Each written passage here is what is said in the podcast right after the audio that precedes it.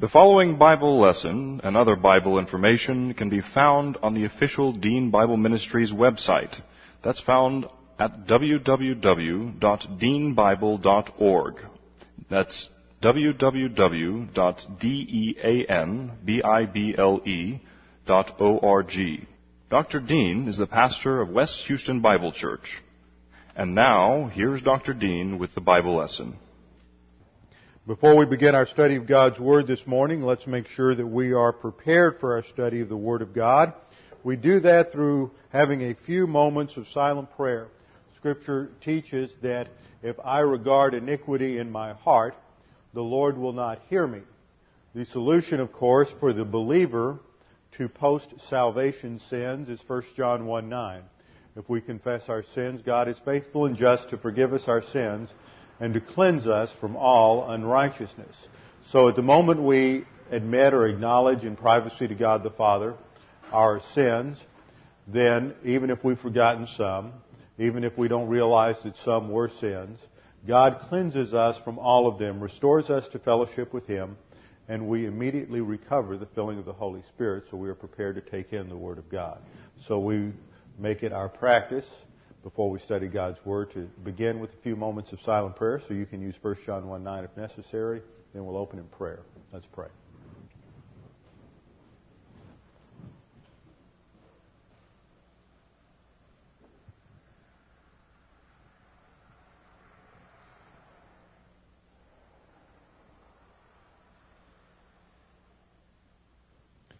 Father, we thank you for the privilege and opportunity we have to gather together as a body of believers today to study your word. Your word is a lamp unto our feet and a light unto our path. It is in your light that we see light. Now, Father, as we study these important doctrines this morning, we pray that you would challenge us with them, that we could see how they relate to our lives, and that we may indeed learn what it means to live today in light of eternity. We pray this in Jesus' name. Amen. Every now and then you get something rather enlightening and humorous off the internet. This was, in, this was reported in the National Post. The following is reported as an actual question appearing on a University of Washington chemistry exam. Is hell exothermic, that means releasing heat, or endothermic, means absorbing heat? Support your answer with a proof. Most of the students wrote proofs of their beliefs using Boyle's law, which holds that the pressure of a given mass of gas is inversely proportional to its volume at a constant temperature. One student, however, wrote the following. First, we need to know how the mass of hell is changing in time. So we need to know the rate that souls are moving into hell and the rate at which they are leaving. I think it is safe to assume that once a soul is in hell, it will not leave. Therefore, no souls are leaving. As for how many souls are entering hell, let's look at the different religions that exist in the world today. Some religions state that if you are not a member of their religion, you will go to hell. Since there are more than one of these religions, and since people do not belong to more than one religion, we can project that all people and all souls go to hell. With birth and death rates as they are, we can therefore expect the number of souls in hell to increase exponentially. Now, we look at the rate of change of the volume of hell because Boyle's law states that in order for the temperature and pressure in hell to stay the same, the volume of hell must expand as souls are added. This gives two possibilities. If hell is expanding at a slower rate than the rate at which souls enter hell, then the temperature and pressure in hell will increase until all hell breaks loose. Two, of course, if hell is expanding at a rate faster than the increase of souls in hell, then the temperature and pressure will drop until hell freezes over. So which is it? Well, if we accept the postulate given to me by Ms. Teresa Banyan during my freshman year that, quote, it will be a cold night in hell before I go out with you, and take into account the fact that I have not yet succeeded in having a date with her, then two cannot be true. And thus I am sure that hell is exothermic. The student got the only A on the exam. His theology was a little weak at points, but the humor was good. Open your Bibles with me to Galatians chapter 5. Galatians chapter 5, and we will continue our study on the last phrase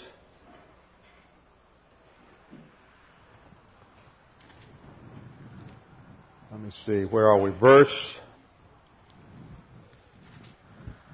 Galatians chapter 5 verse 21. We're analyzing the last phrase. Now in the argument of Galatians 5, beginning in verse 16 down through 26, the main idea is that the Apostle Paul is challenging every believer to walk by means of God the Holy Spirit. Because the spiritual life is a supernatural life. It is not empowered by our natural abilities, but by the supernatural abilities that God the Holy Spirit gives us. The Apostle Paul is giving us sort of a checklist so that we can evaluate our lives to see if we are indeed living on the basis of the flesh, the sin nature, or on the basis of the Holy Spirit. And we made some connections that even though we may be trying to live a moral life, a religious life, people who are caught up in uh, all sorts of ritual and religion think that somehow that equates to the filling of the Holy Spirit. And yet the result is always sin. Paul makes that point in Romans chapter 7, no matter how hard he tried to obey the law, he says it always resulted in sin. And so there is a list here, and they include both uh, sins of you know sexual sins at the beginning, religious sins of idolatry and sorcery, plus the personal relationship discord that results whenever people are operating on the sin nature because of the destructive nature of arrogance. And then at the end there is this very cryptic statement, a statement that has caused much confusion for people, and that is the statement that those who practice such things shall not inherit the kingdom of God. Now, the way this verse is normally translated or normally interpreted is that the phrase inheriting the kingdom of God is deemed to be equivalent to entering into heaven. Yet that raises a very crucial hermeneutical problem. And that is that if it means to enter into heaven, then this verse would be teaching a salvation by morality or salvation by works, which, as we have seen in our study of Galatians, is just the opposite of what the Bible teaches is the only way to salvation. And that is by faith alone in Christ alone. That salvation is by grace through faith. Titus 3:5 says it's not by works of righteousness which we have done, but according to his mercy he saved us by the washing of regeneration and renewal of the Holy Spirit. Ephesians 2, 8, 9 says that it is for by grace you have been saved through faith, and that not of yourselves, it is the gift of God, not of works, lest any man should boast. So if this passage, if the phrase inherit the kingdom of God means to enter into heaven, then what this passage is saying is the only way you're going to enter into heaven is if you avoid these sins. Yet that runs contrary to Scripture. So we have been asking the question, what does it mean to inherit the kingdom of God? And we have seen that this is a technical phrase, and it is not so much just a matter of understanding the concept of inheritance, but specifically inheriting the kingdom. By way of review, we realize that the kingdom here refers to the messianic kingdom that Jesus Christ will establish at his second coming. He came first at the first advent. You had the virgin conception and virgin birth in his approximately 33 years on planet Earth, which culminated in the first stage of the plan of salvation, which is his substitutionary death on the cross. When Jesus Christ went to the cross, He paid the penalty for the sin of every single human being in human history. There is no sin that was not paid for by Jesus Christ on the cross. Therefore, sin, much to the surprise of many and in contradiction to what is taught by some people, sin is no longer the issue. Because it was paid for, God does not violate the law of double jeopardy. Once a penalty is paid, it's not paid for again. The sin of every human being was poured out on Christ at the cross. He paid the penalty. So the issue is no longer your sin. The issue is what do you think about Jesus Christ? Because he paid the penalty, it does not mean that the penalty is automatically applied. It is only applied when you express faith in Christ, belief in the Lord Jesus Christ as your Savior, the only way to heaven, to eternal life. So at the first advent, Jesus Christ accomplished the first part of the plan of salvation, the complete pay- payment for sin. Ultimately, sa- salvation will be brought to completion at the second coming when he establishes the millennial kingdom and all of the other promises that have, and prophecies that have not yet been fulfilled are fulfilled. In between you have the church age. The church age is of undeterminate time. No one knows how long the church age will last. No one knows when it will end. There, no prophecies have to be fulfilled in the church age. In fact, there are no prophecies related to the end of the church age. We know that Jesus will come back and no one knows the time or the hour. It is imminent. When Jesus returns, it will be in the clouds. This is called the rapture of the church. At that time, all believers, alive and dead, will be caught up in the heavens to be with the Lord instantaneously when we receive resurrection bodies. Just after, shortly thereafter, the Antichrist will establish his covenant with Israel and establish a peace treaty. And that begins the final countdown, the seven year tribulation on the earth, which is the time of the last uh, great outpouring of divine judgment on all unbelievers. Hundreds of thousands, by the way, will trust Christ during this period, and it will end with the second coming of Christ. Uh, God will save mankind from total annihilation at the Battle of Armageddon, and then all unbelievers are taken off the earth in judgment, and those believers who survive the tribulation will go into the millennial kingdom with their physical bodies. This is important to understand this with their physical bodies intact. They will marry, they will procreate, they will raise children. Those children will still have to make the most important decision anybody can make, and that is what do you think about Jesus Christ? Many will reject Christ as Savior, even though Jesus Christ is literally on the earth. He is physically ruling the earth from the throne of David in Jerusalem and it will be a time of almost perfect environment on planet Earth. The lion, the, the lamb will lie down with the lion. A child will be able to put his hand in a cobra's den. There will not be disease. Many of these factors that are a result of the curse from Adam's fall will be removed from the planet, and yet there will still be many hundreds of thousands who reject the grace of God. This illustrates the principle that it's not environment that's the issue. The issue is volition. It is always human volition, and even in perfect environment, there will be many who reject the grace of God. This kingdom that Jesus Christ establishes is called the Messianic kingdom, and it's also called the millennial kingdom from the Latin word milli, meaning 1,000. It is the 1,000 year rule and reign of Jesus Christ, and because we believe that it is not inaugurated until Jesus Christ returns to the earth, at the rapture, he only comes in the clouds. At the second coming, he comes to the earth. Now, what we have studied is that during this period of time, while the seven year tribulation is taking place on the earth, there is a, the judgment seat of Christ takes place in the heavenlies. This is an evaluation judgment for believers. This is not for unbelievers. It is not to determine who will go into heaven and who will not. The very fact that you are there means that you will enter into heaven, that you are a believer in the Lord Jesus Christ.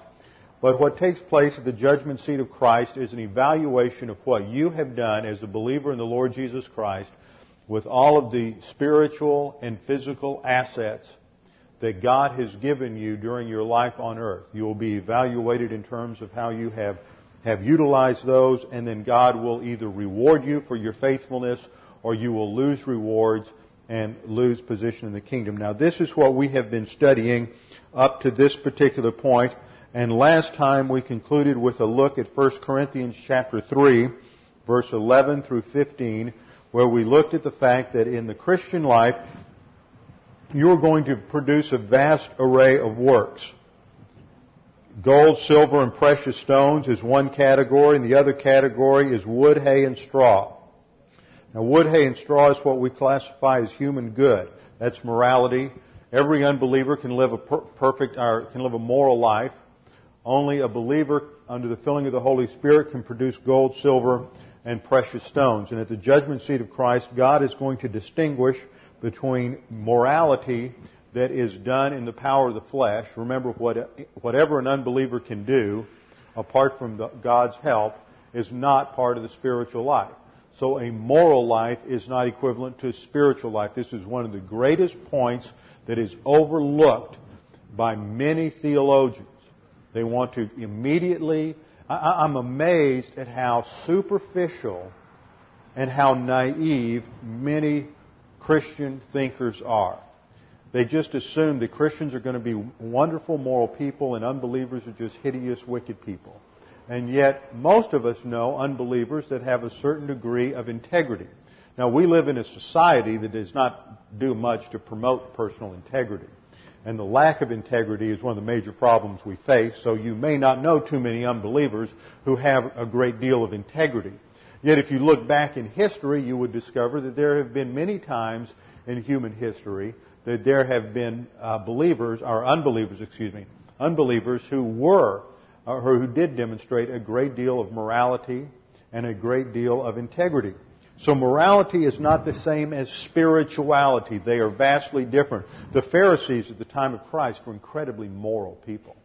They believed in obeying the Mosaic law and they went to great pains to try to decide how every ordinance, every statute in the Mosaic law ought to be applied. And they had developed very rigid, very detailed traditions on just how each and every Mosaic law ordinance should be applied and should be uh, utilized. And yet, Jesus accused them of being nothing more than whitewashed tombstones. They looked good on the outside, but on the inside it was dead men's bones. So morality is nothing. Any unbeliever can produce morality, so whatever an unbeliever can do is not part of the spiritual life. So it's only by walking by means of God the Holy Spirit that the believer is enabled to produce works that are evaluated positively at the judgment seat of Christ. Now, we don't know what they are. You can't look at your life, and I can't look at my life and necessarily determine what is a production of the Holy Spirit and what is not. To some degree, we, over a period of time, and it takes time to grow and mature in the spiritual life. It doesn't happen overnight. I've always been amazed at how quickly some churches want to move people from uh, walking in the front door as a guest into teaching Sunday school putting them in the charge of some committee and getting them involved. And what the, and the reason is, is there's this confusion between production in terms of Christian service and spiritual maturity. And uh, spiritual service should be the result of maturity. It is not the means to maturity. And this is another error I see that is very common is that people mature in the spiritual life by getting involved in the local church and doing Christian service. Nowhere in the scripture does it say that we are matured by evangelism, that we are matured by giving, that we're matured by teaching.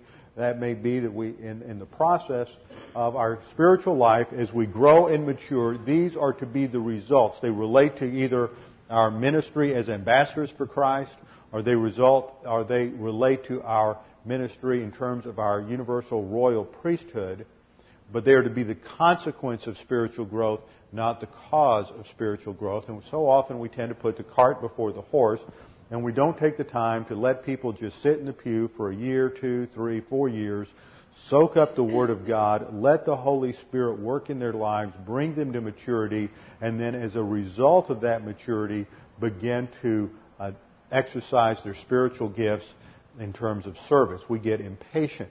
And I would rather have a lot of things not done around a church and wait until people grow to a level of maturity, respond to the grace of God, and then have it come in, in the proper course and proper time, then have it imposed from the outside. That's legalism. That's just a very subtle form of, of legalism. So we saw last time that there's the distinction in 1 Corinthians chapter 3 between the work that is gold, silver, and precious stones and that which is wood, hay, and straw. And everything that we do is going to be somehow piled up like a house and set on fire. And that which survives is the gold, silver, and precious stones. The wood, hay, and straw is all burned up, and we are rewarded for what's left over. So the focus is not on what burns up. You are not going to stand before the judgment seat of Christ and have the have God the Son pull out a scroll listing all of your sins and all of your failures and read them out or show a, a movie, cinemascope movie, so that everybody can see all of your failures and all of your sins so that you can be embarrassed over that. You will hear that said sometimes in order to scare unbelievers into the kingdom of heaven. That is not what the scripture says at all. That again violates the law of double jeopardy. Your sins have been paid for. They are not ever again going to be an issue. The issue is your obedience. For salvation, the issue is believe on the Lord Jesus Christ and thou shalt be saved. For the spiritual life, the issue is faithfulness in learning the Word of God under the filling of God the Holy Spirit and applying it in your life, growing to maturity and being faithful to do what God has said to do and fulfilling the mandates for the spiritual life. At the judgment seat of Christ, in the midst of this conflagration, all the wood, hay, and straw is burned up, and you're rewarded for what's left over. And that is going to be the basis for rewards and for inheritance. Now we saw in our study uh, in Luke 19 of the parable of the minas that this inheritance is spoken of in terms of ruling and reigning with the Lord Jesus Christ. So this is part of what it means to inherit the kingdom of God. It means that we will rule and reign with the Lord Jesus Christ. Now this brings us to a very important passage that is uh, several of you have asked about in the course of this study, so we need to take the time to look at. And that is found in 2 Timothy chapter 2, verses 11 through 13. 2 Timothy chapter 2, verses 11 through 13. It is a trustworthy statement. I'm going to read the verses and then we'll come back and look at the context and exegete the passage so that we can understand just exactly what it is the apostle is saying. It is a trustworthy statement. For if we died with him, we shall also live with him. If we endure, we shall also reign with him. If we deny him, he also will deny us. If we are faithless, he remains faithful, for he cannot deny himself. I remember the first time I was teaching a class at Houston Bible Institute about 18 years ago, and I was teaching a course on the pastoral epistles. And I came to this passage and I did what most young teachers do, and that is moved right past it. It's a difficult passage to understand. And of course, I did have one sharp student who challenged me in class, so I had to go home and really do my homework on it. But it's a, a very important passage to understand, and it fits our topic. Now, let's go back and pick up the context. One of the most important things to do in looking at any scripture to properly understand it is understand how it fits within the flow of the author's reasoning. What is Paul telling young Timothy to do? For Timothy is a pastor. So that's its primary interpretation is that Timothy, uh, Paul is encouraging Timothy to hang in there through the tough times as a pastor, as a pastor teacher. He says, starting in verse 1, You therefore, my son, be strong in the grace that is in Christ Jesus. If you're going to be a pastor teacher, you have to understand something about grace orientation. If you don't, you will never make it. Sheep are hard to deal with. You'll get impatient. You'll get frustrated. They'll grow slow. They won't do what you want them to do. And you better be grace oriented and give them time to grow.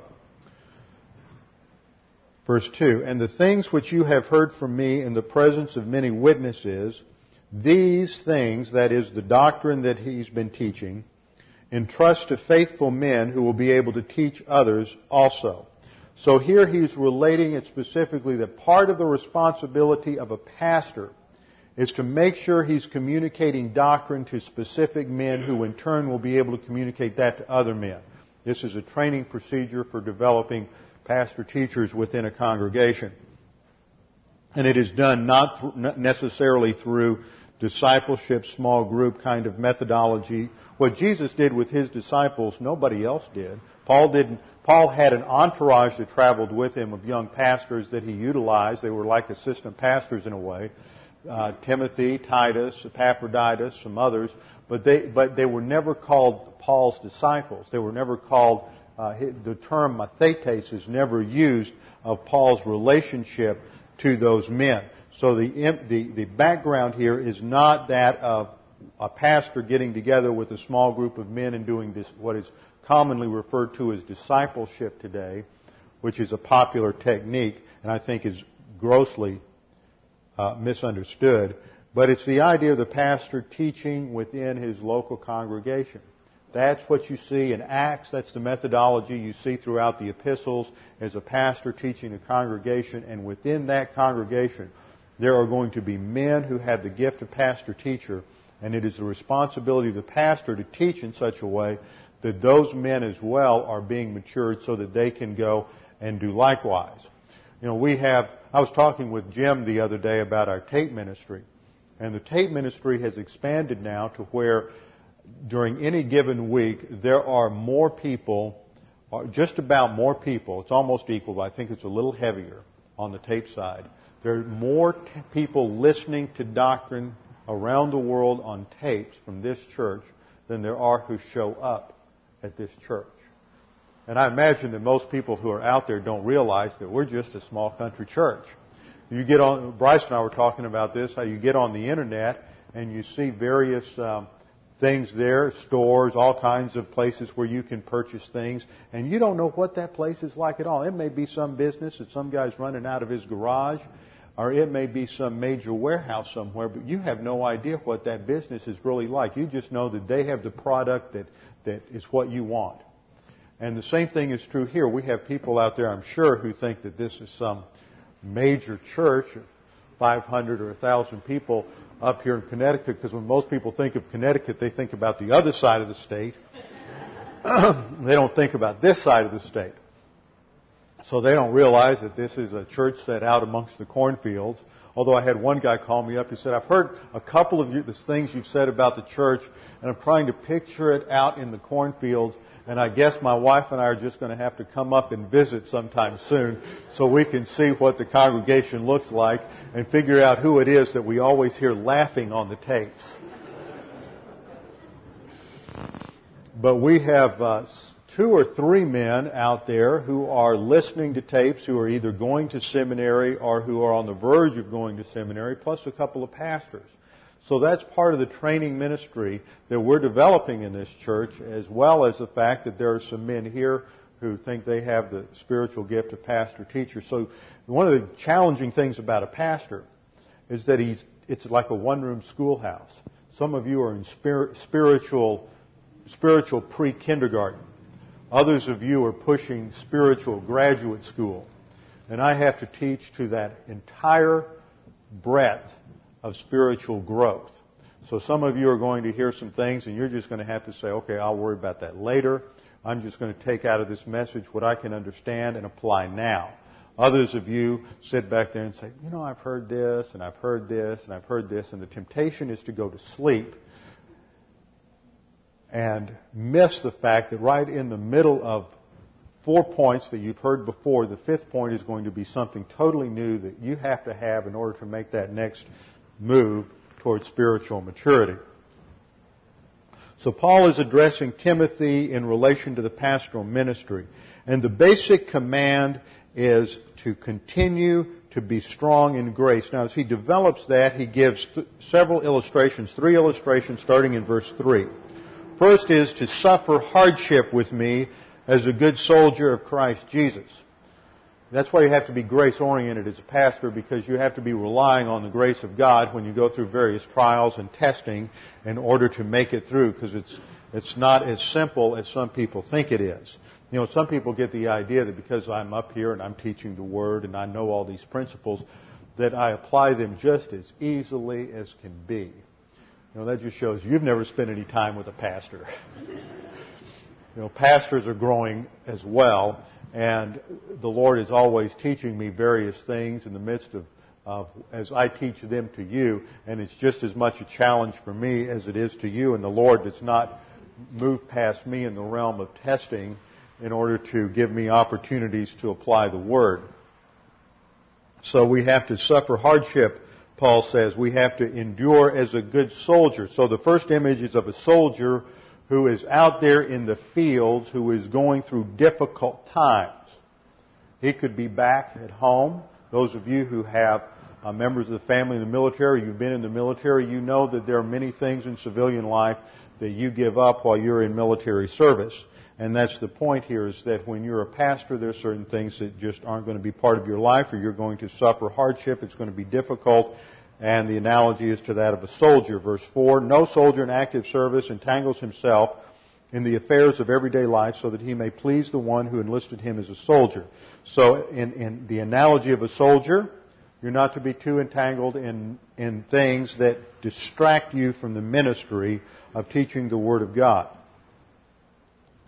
Verse 5 uses an illustration of an athlete. If anyone competes as an athlete, he does not win the prize unless he competes according to the rules. So first of all, we learn, and by interpretation, this applies to, to Timothy as a pastor, but by application, this applies to every believer. You have to suffer hardship in the spiritual life. That's part of moving forward. There are things as a believer you're not going to be able to do that other believers who don't care about their spiritual life do and that unbelievers do because you know it'll distract you from the goal of spiritual growth. Secondly, we see that there are rules involved in the spiritual life. One of the greatest dangers is antinomianism, taking grace for granted. The idea that because Christ died on the cross for my sins, He paid for all my sins, so now I can just do whatever I want to, and it's not going to make a difference. It will make a difference. Paul says if you don't run like an athlete and follow the rules, you will be disqualified. In 1 Corinthians, I think it's in 1 Corinthians chapter 7, he says, I buffet my body daily in order to make sure that when I run the race, I'm not disqualified. So even Paul realized the possibility of sin and failure in his life that would disqualify him from the rewards.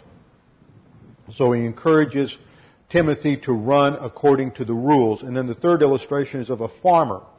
And the, this reads, the hardworking farmer ought to be the first to receive his share of the crops.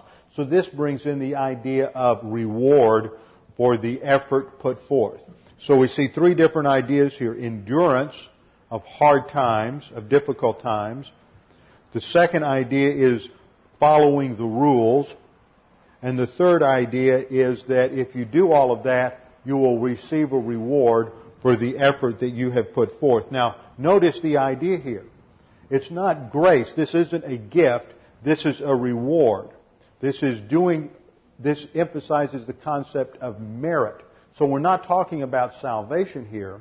We're talking about something beyond salvation. Salvation is not based on our merit. It's based on Christ's merit. He did all the work.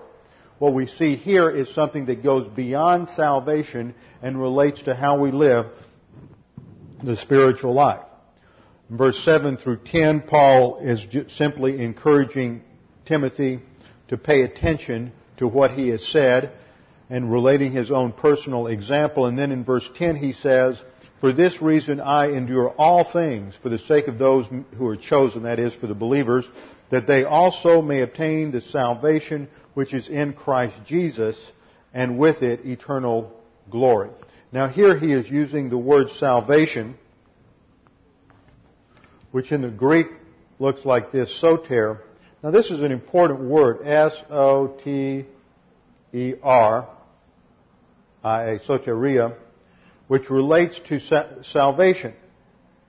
Now, in fact, one of the uh, young men that gets tapes regularly emails me regularly. He's taking some seminary courses.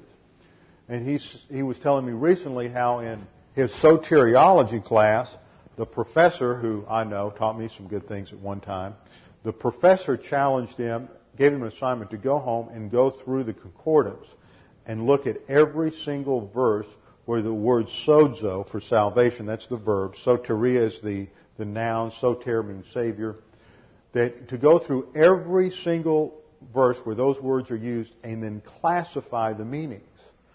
And he did that so that they would come back realizing that in half the, half the times that the word is used in the New Testament, it has nothing to do with entering into heaven. That always surprises people. It, in, in, many context, in some contexts, it even means healing, but it means simply deliverance. So you always have to eh, look at the context to determine what kind of deliverance are we talking about. And here we're not talking about deliverance in terms of phase one, salvation, believe on the Lord Jesus Christ. But we've seen that salvation, sozo, soteria, all of these words refer to three different phases of God's plan. Phase one is what, we, what is called justification, more precisely. And that has to do with entrance into God's plan at the moment you have faith alone in Christ alone. Phase two is the spiritual life, and phase three is the culmination of the spiritual life, glorification, when you're absent from the body face to face with the Lord. That's what Paul means here in verse 10. For this reason I endure, for the sake of those who are chosen, and he's using the word elect here as a synonym for those who are saved that they also may obtain the salvation. Now, there he's not talking about phase one because they're already phase one. That they may obtain the salvation here, phase three. So he's talking, he's using this to encompass the entire framework of God's plan for their life. And then he's going to summarize this in verses 11 through 13 through the use of what appears to be a hymn that was commonly sung in the church at that time. And because this hymn accurately reflects the, the truth and doctrine, the Holy Spirit, or the Apostle Paul, under the principle of inspiration by means of the Holy Spirit, includes this much of the hymn in Scripture in order to make the point. Now there are four conditional clauses listed here from verses 11 to 13, we have four conditional clauses, and we have to evaluate those in terms of their, their meaning. And in order for us to understand the difficult clause, which is the second half of verse 12, if we deny him, he also will deny us. What does that mean? Then we have to come back and look at, I want to look at 11 first and then 13, and then we'll look at 12. Now remember what we've said so far. We went first of all to the parable of the minas in Luke 19. There were three servants involved. The nobleman went off to a far land. Before he left, he went off to the far land to receive his kingdom. Before he left, he called his servants. He gave each of the ten servants a mina, and then we're told what happens with three of them. The first one is faithful and the one mina is turned into ten. The second one is faithful. He doesn't receive verbal praise, but he does receive rulership in the kingdom. He turns his one mina into five. And the last one, because he's afraid of the accountability procedure, he just hides the mina. He doesn't do anything with him, with it. And that's comparable to the believer who does nothing with the assets that God gives him. And so he is chastised, he is rebuked, and his mina is taken away. That's not loss of salvation his mina is taken away and given to the others. The citizens, the third group of people in that parable, which represent the unbelievers, they are all put to death. The servants are not. Even the unfaithful servant is not put to death. But he is denied possession of what was given him. There is a denial of reward. What happens in 1 Corinthians chapter 3, the judgment seat of Christ?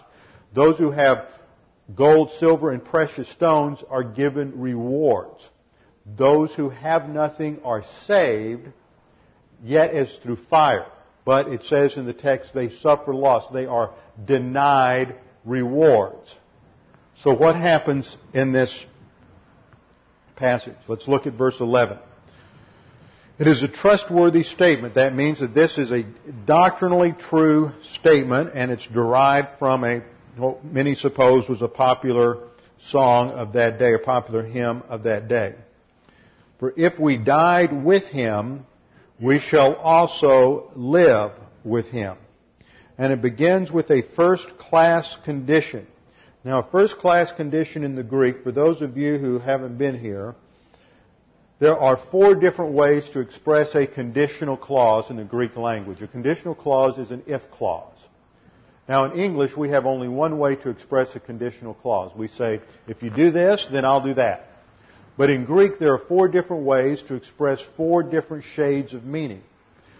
The first class condition says if, and we assume it to be true that this is the case. The second class assumes it to be false, that the condition is false if, and we assume this won't be the case. The third class is what we normally think of in a hypothetical statement. Uncertainty, we're not sure whether it's true or not true. And the fourth class condition is if I wish it were true, but it's not. Now this is a first class condition. If we died with him and we have. That's how it should be understood. If we died with him, and we have, we shall also live with him. Now the main verb here in the Greek is soon apo thenesko, which is a complex compound word, I guess. You have the prefix soon, prefix apo, and then the main verb thenesko. Thenesko means to die, and when you add it with soon, soon and apothenesko, it has to do with a joint death or co-death. So it is accurately translated, if we died with Him, Him being the Lord Jesus Christ. For if we have died, and Truly, the phrase with him is not in the original. That should be in italics. There is no, um, it's just implied by the soon there. If we co-died, and the implication is with Jesus Christ, then we shall also live with him. Now this is in the future tense, which indicates a future life. Dying is uh, in the past. It's an aorist active indicative. So if we died with him in the past, this is at the point of salvation, we shall live with him. This is future phase three, glorification. Now what is he talking about dying with Christ?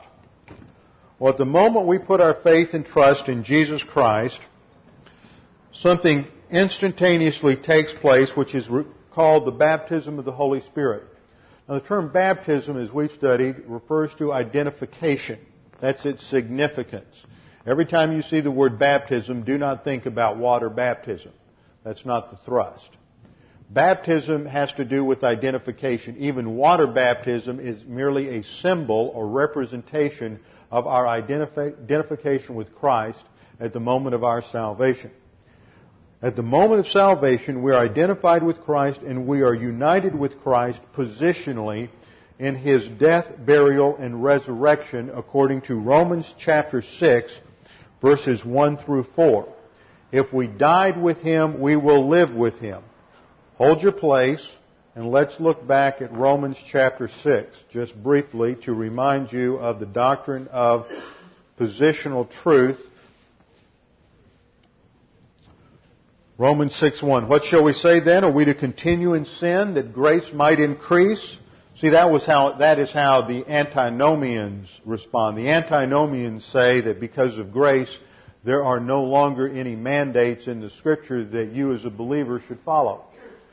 Sad thing is, there are some people who've come out of some of uh, our related churches, some people you know of, who are now teaching this heretical doctrine we are still to abide by the mandates. I keep wanting to ask these guys, what do you do with all the imperatives in Scripture?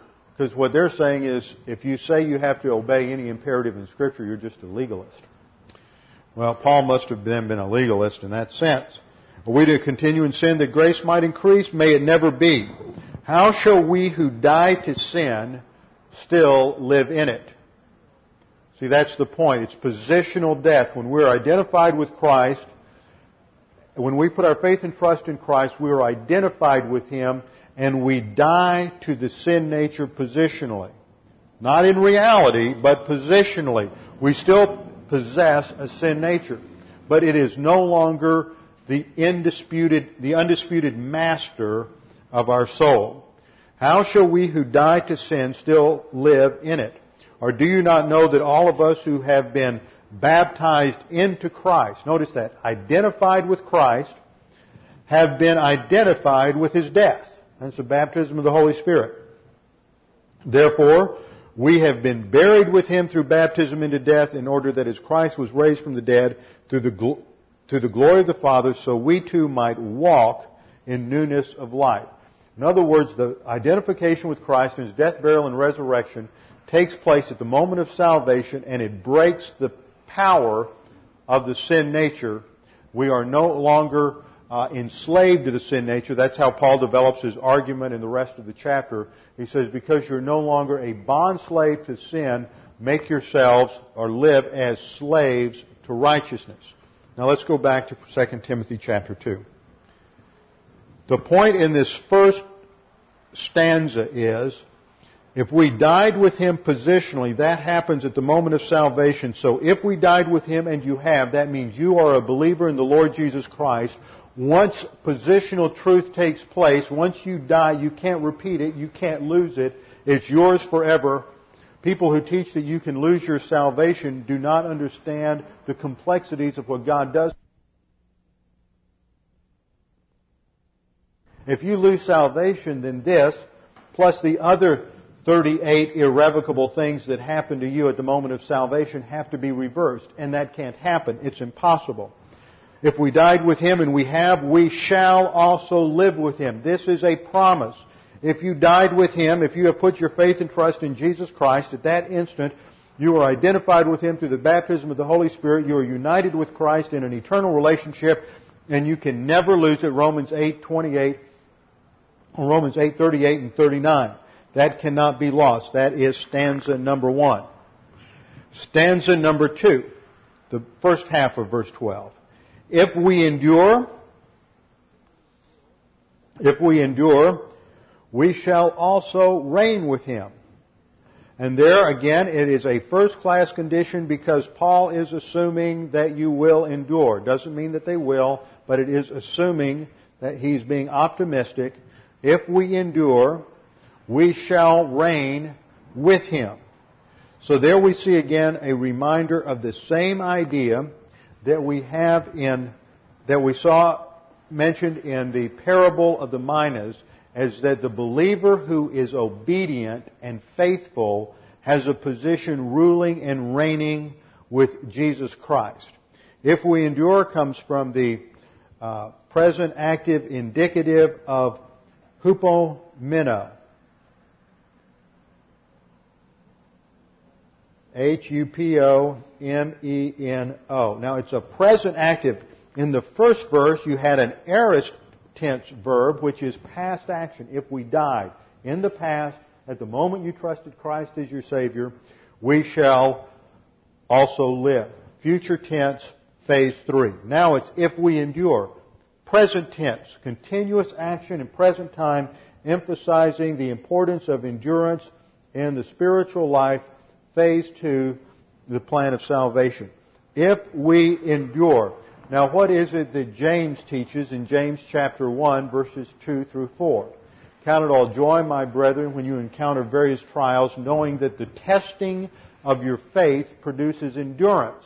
Hupomeno.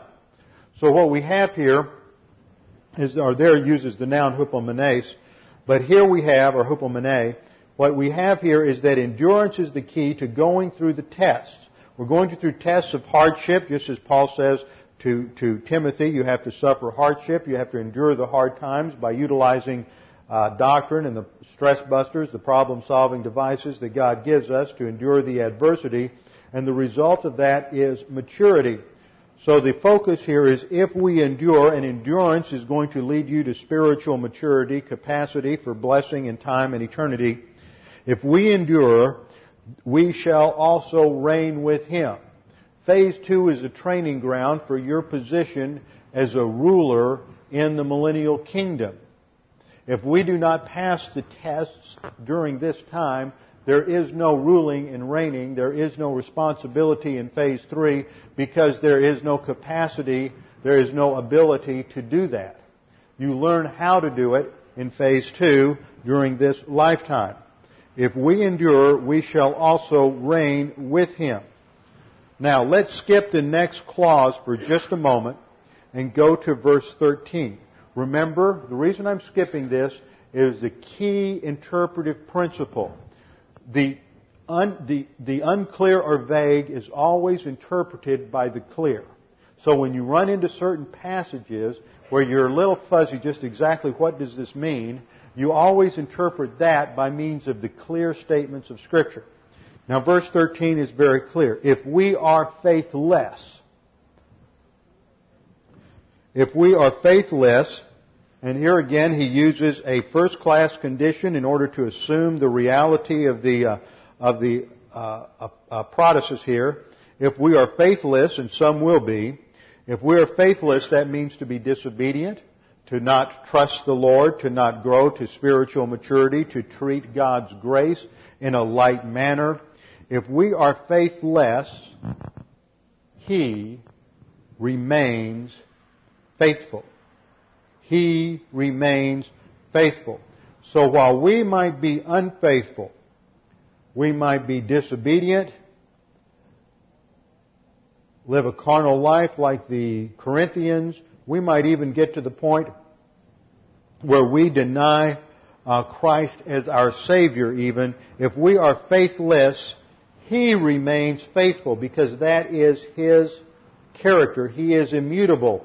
Jesus Christ the same yesterday, today, and forever. He never changes. He's not going to go back on His word. He made a promise that if you put your faith and trust in Him, you will have eternal life and you will spend eternity in heaven. He is not going to go back on that promise. If we are faithless, He remains faithful. Why? Literally because it is in the Greek the particle gar, G-A-R, which has a primary meaning of, of cause or because, because He cannot deny Himself. He is immutable. He cannot change. He cannot go back on His word. You cannot lose that salvation that is given to you. Once it is given to you, nothing can take it away. The apostle Paul said, I am persuaded that neither death nor life nor angels nor principalities nor powers nor things present nor things to come nor height nor depth nor any other created thing is able to separate us from the love of God which is in Christ Jesus. It's in Christ Jesus and that is our position at the moment of salvation. So now that we have understood that, let's go back and pick up that last clause in verse 12. If we deny him, he also will deny us. Now, some people would say, well, doesn't that contradict verse 13? Well, let's understand what is meant by denial. If we deny him, we trust Christ as our Savior, then we come under persecution and uh, where our life is threatened. So we decide, well, I don't want to go through all this difficulty. I don't want to suffer hardship with Christ anymore. I would rather live.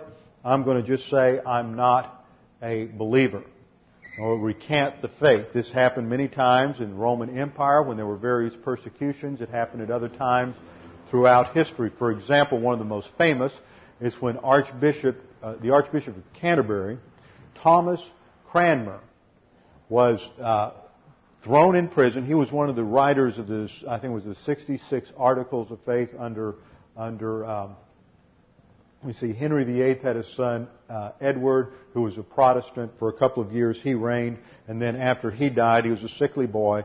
After he died, his sister Mary, Mary Tudor, became Queen of England for a few years, and she had been raised a Roman Catholic.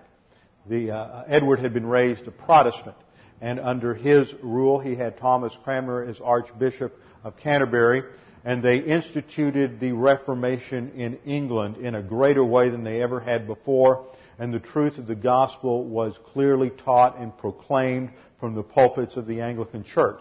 But when Mary came to the throne in her vindictiveness, she threw all the Protestants into prison. And under pain of torture and death, uh, the death of his family, Cranmer recanted his faith. He denied Christ as his Savior, and he signed a recantation that's denying Christ. Well, because it took him a while, and they had to put him on the rack for a number of days, and they had to do a number of horrible things to him before he would recant.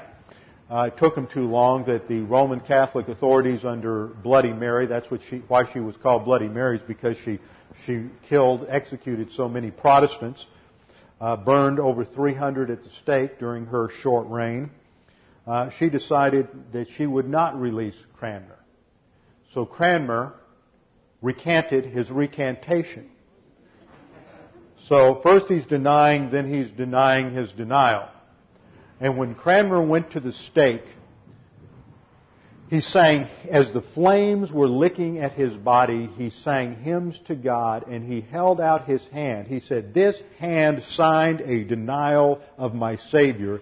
And he held his hand in the flames until it burnt off while he sang hymns to the glory of God. Those were men and women who took the grace of God and the truth of the gospel seriously. Denial here speaks of the act of rejecting Christ as Savior after you have accepted Him as Savior. And what that says is He will deny us. Deny us what? Deny us rewards. Not deny us salvation because as we have already seen in verse 13, if we are faithless, He remains faithful. So if we reject our faith and deny Him, he remains faithful and we don't lose our salvation, but He will deny rewards as we have seen in 1 Corinthians 3 and in Luke 19 in the rewards passages. And what is the result? Now let's turn to 1 John chapter 2 verse 28. 1 John chapter 2 verse 28. The apostle John writes, and now little children, abide in him. Abide in him is Johannine, that's the scholarly term for the writings of John. That is Johannine terminology for hupomeno, endurance. Abide. Abide. Hang in there. Stay in there. Stay in fellowship. Walk by means of the Holy Spirit. Now little children, abide in him so that when He appears, we don't know when it will be, it could be at any moment, when He appears, we may have confidence and not shrink away from Him in shame at His coming. You see, there will be many believers who have denied the Lord, many believers who have been faithless, many believers who have been given this incredible array of spiritual assets to live the spiritual life. We have the indwelling Holy Spirit. We have the completed canon of Scripture. We are royal priests to God. We are in the royal family of God. We have immediate access to God the Father. We can come boldly before the throne of grace in time of need. We have a, a vast array of promises in the Scripture. Scripture says that God has given us everything we need for life and godliness. Except when we reject that, when we ignore it, when we put our attention on the day-to-day affairs of life rather than on our eternity, rather than realizing that we must live today in light of eternity, that the decisions we make today determine what, where we are and what we do in eternity in the kingdom of God, when we reject that, then we will be ashamed when Jesus Christ returns and there will be shame at the judgment seat of Christ because rather than hearing the Lord say, well done, good and faithful servant, we will hear either nothing or we will hear the Lord ask why we did what we did or failed to use what we were given as he did with the unfaithful servant. So this is the doctrine of the judgment seat of Christ and inheritance and we realize that there will be rewards for those who are faithful, and there will be a loss of rewards for those who are unfaithful. There will be praise for those who are faithful. There will be shame for those who are unfaithful. There, those who are faithful will rule and reign, and those who are unfaithful will still live in the kingdom, but they will not possess the kingdom. Now, I don't have time to go on into that next subject this morning, so we will come back next time and look at the difference between living in the kingdom and inheriting or possessing the kingdom. With our heads bowed and our eyes closed.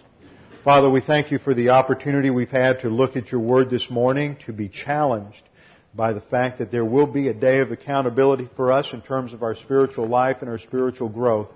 And we pray that we might be found faithful and that we will hear our Lord say to us, well done, good and faithful servant. Father, we pray too that if there's anyone here this morning that is unsure of their eternal destiny, that is uncertain of their salvation, that they would take the opportunity right now to make that issue clear.